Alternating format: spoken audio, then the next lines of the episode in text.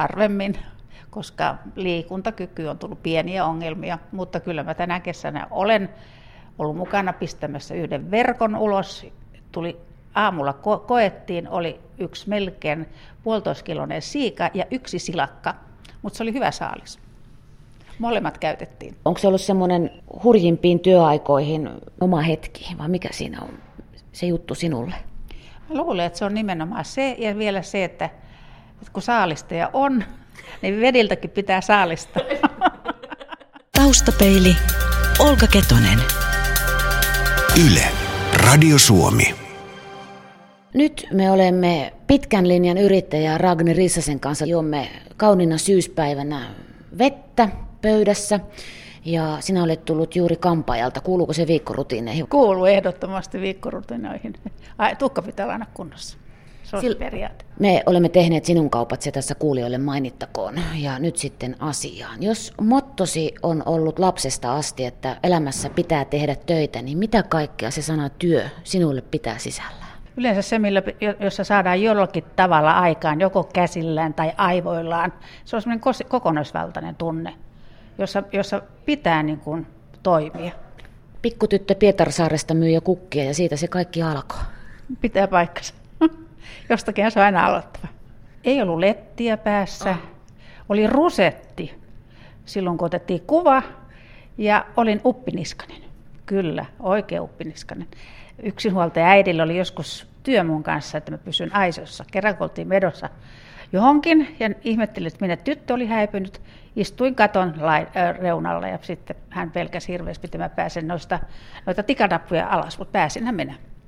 Olet nyt täyttänyt 80 vuotta ja tosiaan Ragnar Rissanen olet, olet ollut perustamassa monia ravintoloita ja tunnet hotellialan. Sinun sanotaan tuoneen muun muassa ranskalaisen keittiön Suomeen. Ensimmäinen pizzeria Helsingissä kuuluu repertuaariin. Sä oot kokeillut ja tehnyt vaikka sun mitä.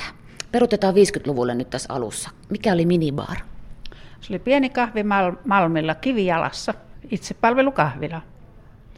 Siitä oli päältä palannut yläosa ja siinä oli ollut joskus elokuvateatteri. Mutta siinä vaiheessa, kun minä tulin sinne, niin se oli vain se kiv- kivijalka.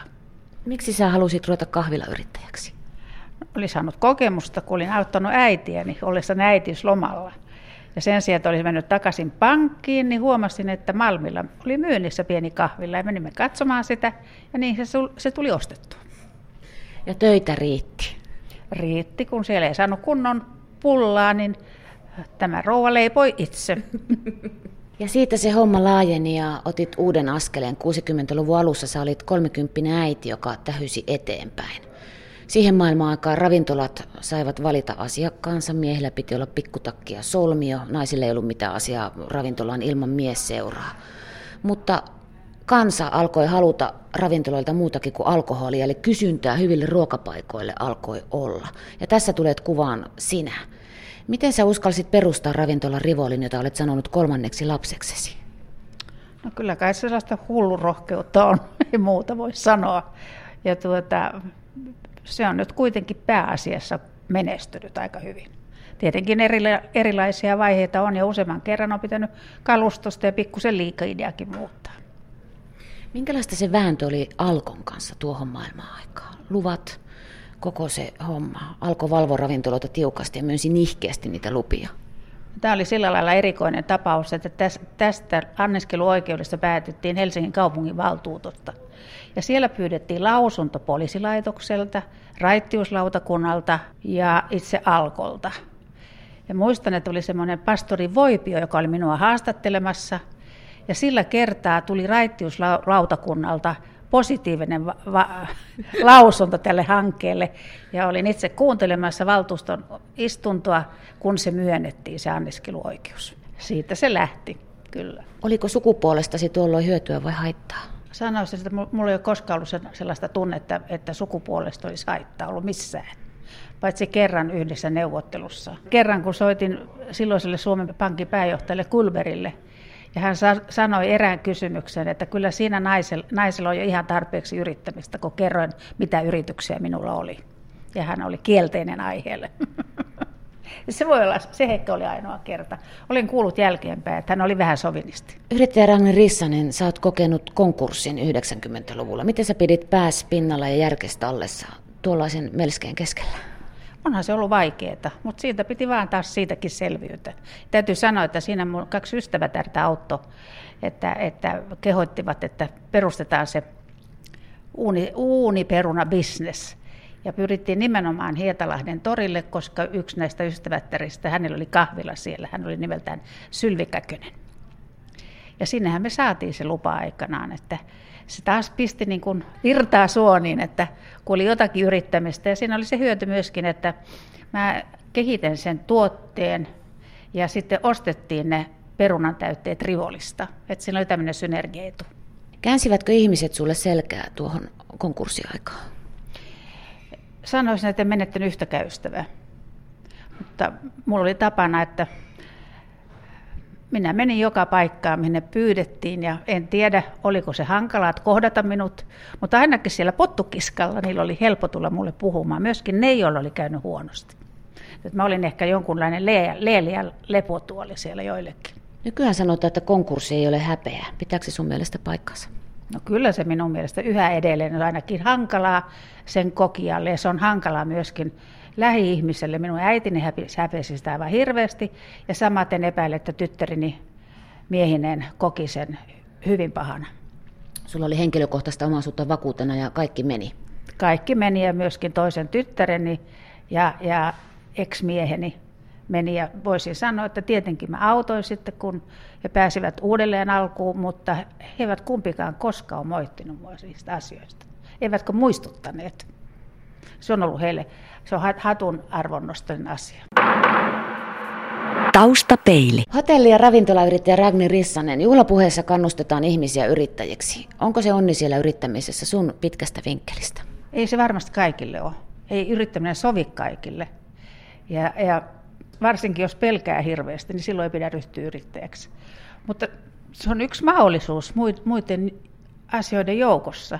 Kyllä, jos on hyvä ammatti, niin aina, ainakin kannattaisi ottaa ammattissa vastaavaa työtä vastaan, jos sitä saa. Ja sitten miettii hy, hy, hyvän, hyvin harkita sitä, ryhtyykö yrittäjäksi vai ei. Näin mä sen näkisin. Mun mielestä ei pitäisi hirveästi houkutella tähän talouden tilanteeseen. Ei silti, voi löytyä joku pieni nissi, joka vielä, joka vielä tuottaisi jotakin, mutta tuo hirveä kehottelu viranomaisten ja muiden taholta, niin musta voi olla harhaanjohtavaa. Ja vaarallista myöskin, kyllä näin on. Sanoisin myöskin, että aina pelottaa, kun uusi tyhjentynyt huoneisto palaa uudelleen toimintaan, niin useasti siellä on myöskin ravintola. Et minun mielestä nyt vuoden aikana on tähän Helsingin kympin kohdalle tullut noin 12 uutta ruokaravintolaa. Eli, eli kysymys on siitä, että että pitää hirveästi yrittää, kun on vähän seu- reunoilla, että kun ei kuulu siihen Helsingin kympin alueeseen. Ragni Rissanen, kun sinä laitoit Rivolin sille paikalle, missä se on, tai perustit ravintolan siihen, niin se oli vähän niin kuin joillekin, että huh huh, pahamaineeseen suuntaan Helsinkiä laittaa ravintolan pystyyn. Vastapäätä oliko siinä viinakauppaa ja jotain tämmöistä? Pant- viinakauppa ja panttilainaa no niin, ja muutama juoppu aina rapulla, kun aukas oven. Mä ajelin pois aina, kun, että menkää vähän pidemmälle täältä. Minusta minua harmittaa sen ennen kaikkea, että se viinakauppa numero kak- kakkonen, että se lähti sieltä pois. Minusta se sopisi ne oikein hyvin.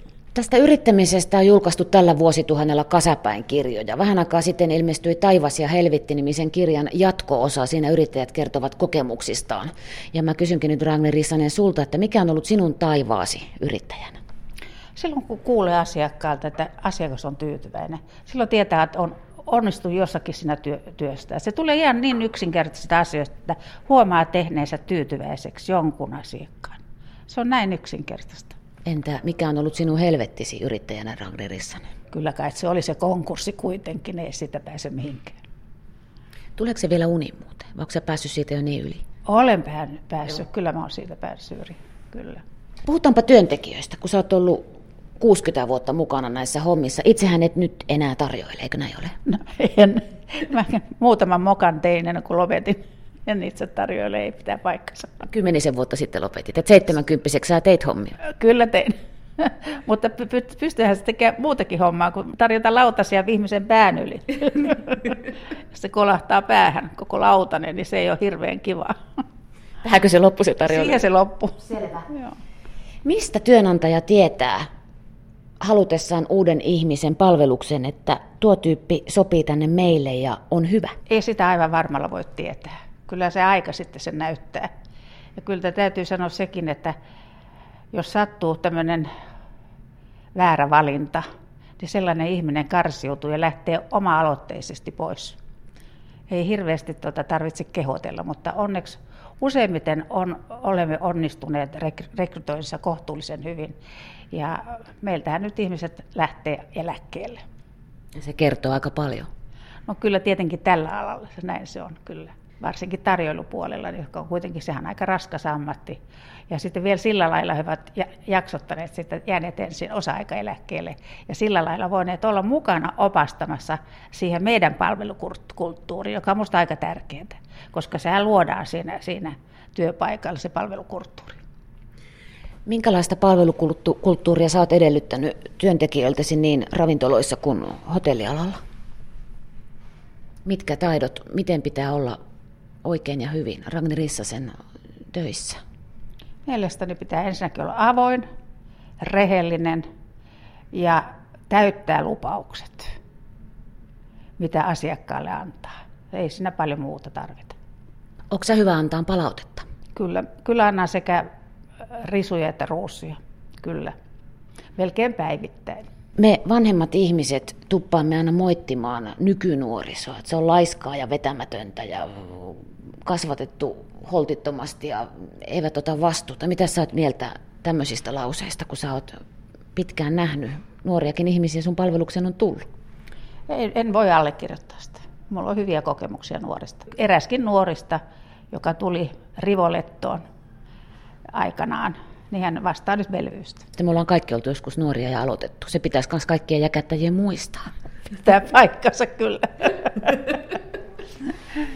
Sun ravintoloissa on maisteltu ensimmäistä kertaa ihmeellisiä asioita. Sä toit äyriäiset Helsinkiin, vai miten sä puhuit nilviäisinä niistä? Joo, ja sä avasit... Yleisnimitys. No, yleisnimitys ne nilviäiset. Siinä oli ostereita, simpukoita, tuotiin, tuotiin silloin hummereitakin ja sitten oktopuksia, eli mustekaloja.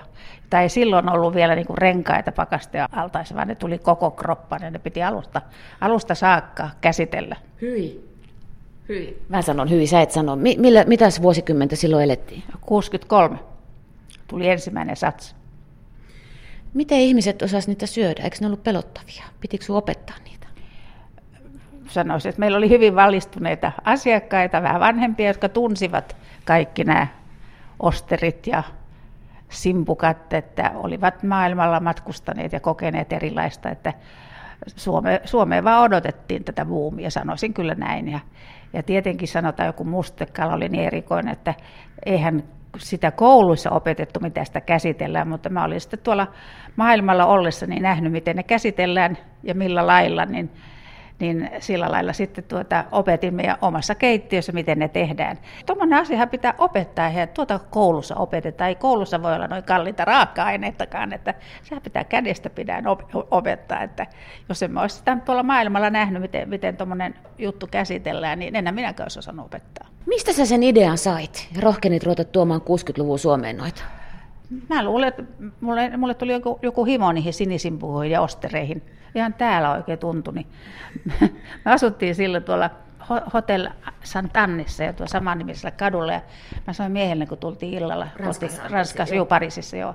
Mä sanoin, nyt on asia niin, että nyt meidän pitää mennä Finnairin toimistoon, selvitetään, että miten niitä voisi tuoda Suomeen. Että mulla tuli niin himo niihin.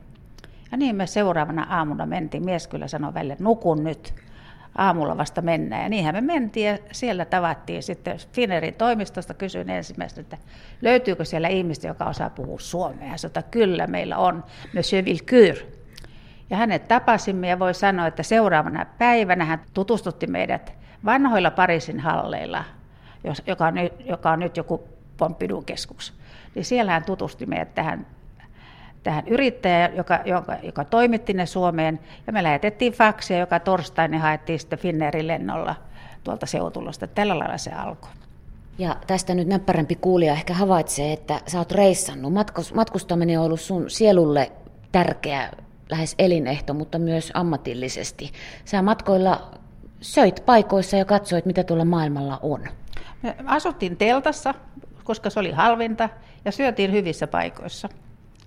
Ja sitten oli mainiosti, että mieheni oli vähän ujoja, olisiko, mä en muista mikä hääpäivä meillä oli, ja tuota, mä sanoin, nyt, jos nyt mennään maksimiin, silloin se oli vielä niin kutsutti in-paikka. Pariisissa. Pariisissa, joo. Niin hän sanoi, että hän ei sitten lähde, että lähdetään johonkin muuhun. Mä sanoin, jos ei mennä sinne, ei mennä mihinkään.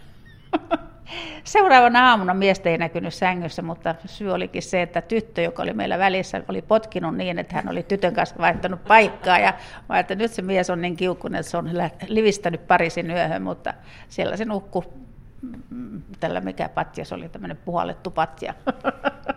että ei siinä pahemmin käynyt kuitenkaan. Eli menuita läpi. Kirjoititko sä muistiin siellä sitten, mitä niillä oli, ja sä pystyt ilmeisesti pilkkomaan reseptin, sä tiedät, Joo, mistä se on tehty? Jo, mulla on ollut hyvä, se voi sanoa, että se on mun ammattitaidon ydin ollut, kun mä oon pystynyt analysoimaan, mitä siinä on. Ja sille, mä ihmettelin, mikä hemmetin risu siinä merimiehen simpukoissa on. Se oli semmoinen risu. Sitten mä tunnistin hajusta Pariisin halleilla, joka oli vielä, vielä siinä vanhalla paikalla, oli tämmöinen pehko. Se oli kukanerva pehko ja se maksoi yhden frangin. Ja semmoisia mä toin sitten aina syksyisin tuota, Helsinkiin, koska siinä vaiheessa oli unohtunut näiden yrttien viljely. Se oli tim, timmiamia. Siinä vaiheessa niitä ei taas, niitä oli joskus kyllä viljelty, mutta sitten sotien jälkeen se oli unohtunut se viljelytaito. Ja tuota, se oli ihan hyvä syy mennä syksyisin Pariisiin ostamaan. Ja roikutettiin sitten tuollaisilla naruilla meidän, kellarissa. Nyt sitä ei tarvitse tehdä valitettavasti. Ragni Rissanen, oudon ruoka, jota olet noilla reissuilla silloin aikanaan, kun aistit ja maisto, maistelit asioita tuodaksesi tänne, mihin törmäsit? Ihmeellistä kyllä. Moni, moni tietää, surströmming on niin hirveä, että sitä ei voi syödä. Mutta Irma Storm, joka oli aikana tämän Lapin kulman omistaja ja toimitusjohtaja, niin hän opetti mut syömään surströmmingiä, vaikka se tuntui ensin hirveältä, mutta se on sellainen ruoka myös, kun sen oppii syömään, että siihenkin voi tulla himo. Sillä ei, mitään, sillä ei mitään tekemistä Ranskan kanssa, mutta se oli ensin hajultaan semmoinen kuvottava kokemus. Hapan silakka, sehän Hapan on ihan vitsi vieläkin joo. nykyään. Joo. Niin, pitää paikkansa, Kyllä. joo. Muistan kerran sellaisen, joka tapahtui Rivolissa, niin tuota, oli se Potto Fern Vessi, oli tämmöinen lihapata, joka oli sian sappirakossa. Ja se kuumennettiin kattilassa ja se oli tämmöinen niin kuin, niin kuin ilmapallolautasella valkoinen. Ja sitten tarjoilija leikkasi sen auki ja sitten se lihapata valutettiin siihen lautaselle. Ja esimerkiksi tämmöinen, niin se oli asiakkaasti ihan hauskaa, mutta tarjoilija kun tiesi, että missä, mihin se oli laitettu, eli se oli sian sappirakko, jotka oli tietenkin huolella pesty, niin eihän se, se oli kaikki ihan hygienistä, mutta niitä kauhistuttiin etukäteen, kun sitä piti mennä sinne saliin leikkaamaan sitten tätä Eli tämä on nyt tämmöinen kuriositeetti, joka joskus on ollut. Ja kerran mulla on jäänyt syömättä sama paikka, mistä oli tämä Pottofön Anvessi, niin siellä oli grillattu siankorva, niin se jäi multa syömättä. Joo, olet tosiaan tietysti muuallakin maailmassa käynyt, mutta Ranska erityisesti ja Italia, niissä olet maistellut. Miten ne suhtautuu niissä ravintoloissa, Ragnar Rissanen, kun rouva perheineen tulee sinne ja alkaa tehdä muistiinpanoa. Sulla taisi olla kerran nauhurikin mukana siellä. Nauhuri ei ollut mulla, vaan meidän ravintolapäälliköllä. Ah, Hänellä oli ollut kerran mukana. Mulla ei ole ollut nau- nauhuria koskaan.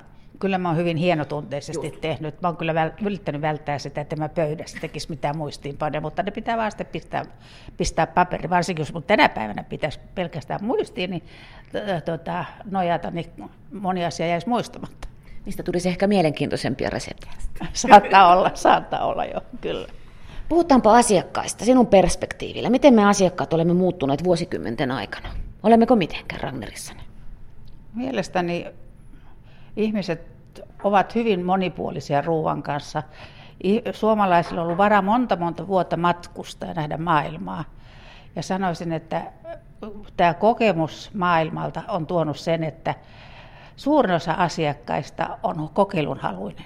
Mitä sä oot muuten mieltä? Tässähän totta kai ruokamaailmassa on omat muotivirtauksensa. On näitä molekyylikeittiöitä. Jossain vaiheessa oli näitä, kaikki, ruoat rakennettiin pystyyn ja niitä ei mennä osata syyä, kun ne kaikki kaatu siitä sitten, kun sen yhden tikun sieltä irrotti. Onko se turhaa kikkailua? Jos joku haluaa sellaista tehdä, niin tehköön, mutta mä oon kyllä meille kieltänyt, että me, täällä ei mitään kekoja rakenneta. Ja mua ärsyttää vieläkin, jos tota, rapeaksi paistettu kala pannaan jonkun pehmoisen riisin päälle, että se vettyy tai sitten sitä on hankala leikata. Että yhä edelleen mä sitä mieltä, että se pitäisi olla selvästi leikattavissa jotenkin siinä ja erillään tämmöiset pe- pehmoiset mössöt. Ja kastikkeet sitten nätisti siellä reunalla. Joo. Miten se on? Onko herran ja duunarin käytöksessä eroa, kun ne on jäänyt illallisen jälkeen ottaan pari vahvempaa juomaa suvinkkelista? Enpä usko. Ihminen on ihminen joka tilanteessa, on sitten herra tai narri.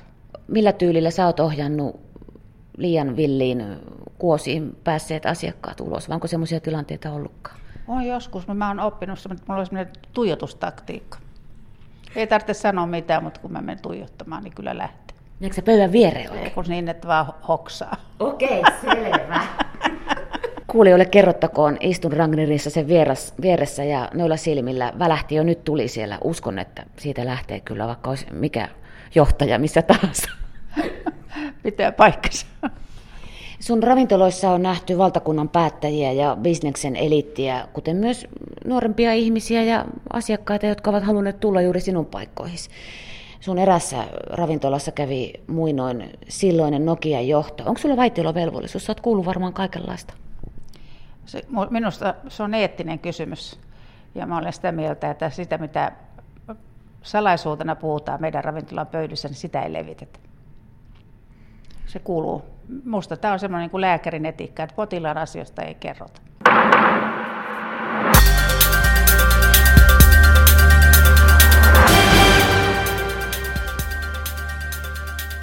Hotelli- ja ravintolayrittäjä Ragnar Rissanen on taustapeilin vieraana. Sä oot toiminut tosi aktiivisesti monissa ravintola- ja hotelleilla järjestöissä ja edistänyt tämän alan kehitystä ja sä oot saanut alallasi tunnustuspalkintoja. Ovatko ne vai mikä paras kiitos tekemästäsi työstä? Onhan se tietenkin, kun se on tullut eri järjestöjen taholta, niin se on sen osoitus, että jäsenkyntä on ollut sitä mieltä, että mä olen tämmöisen palkinnon ansainnut. Onhan se ehkä jotakin. Mistä saavutuksesta sä oot eniten ylpeä tähän mennessä?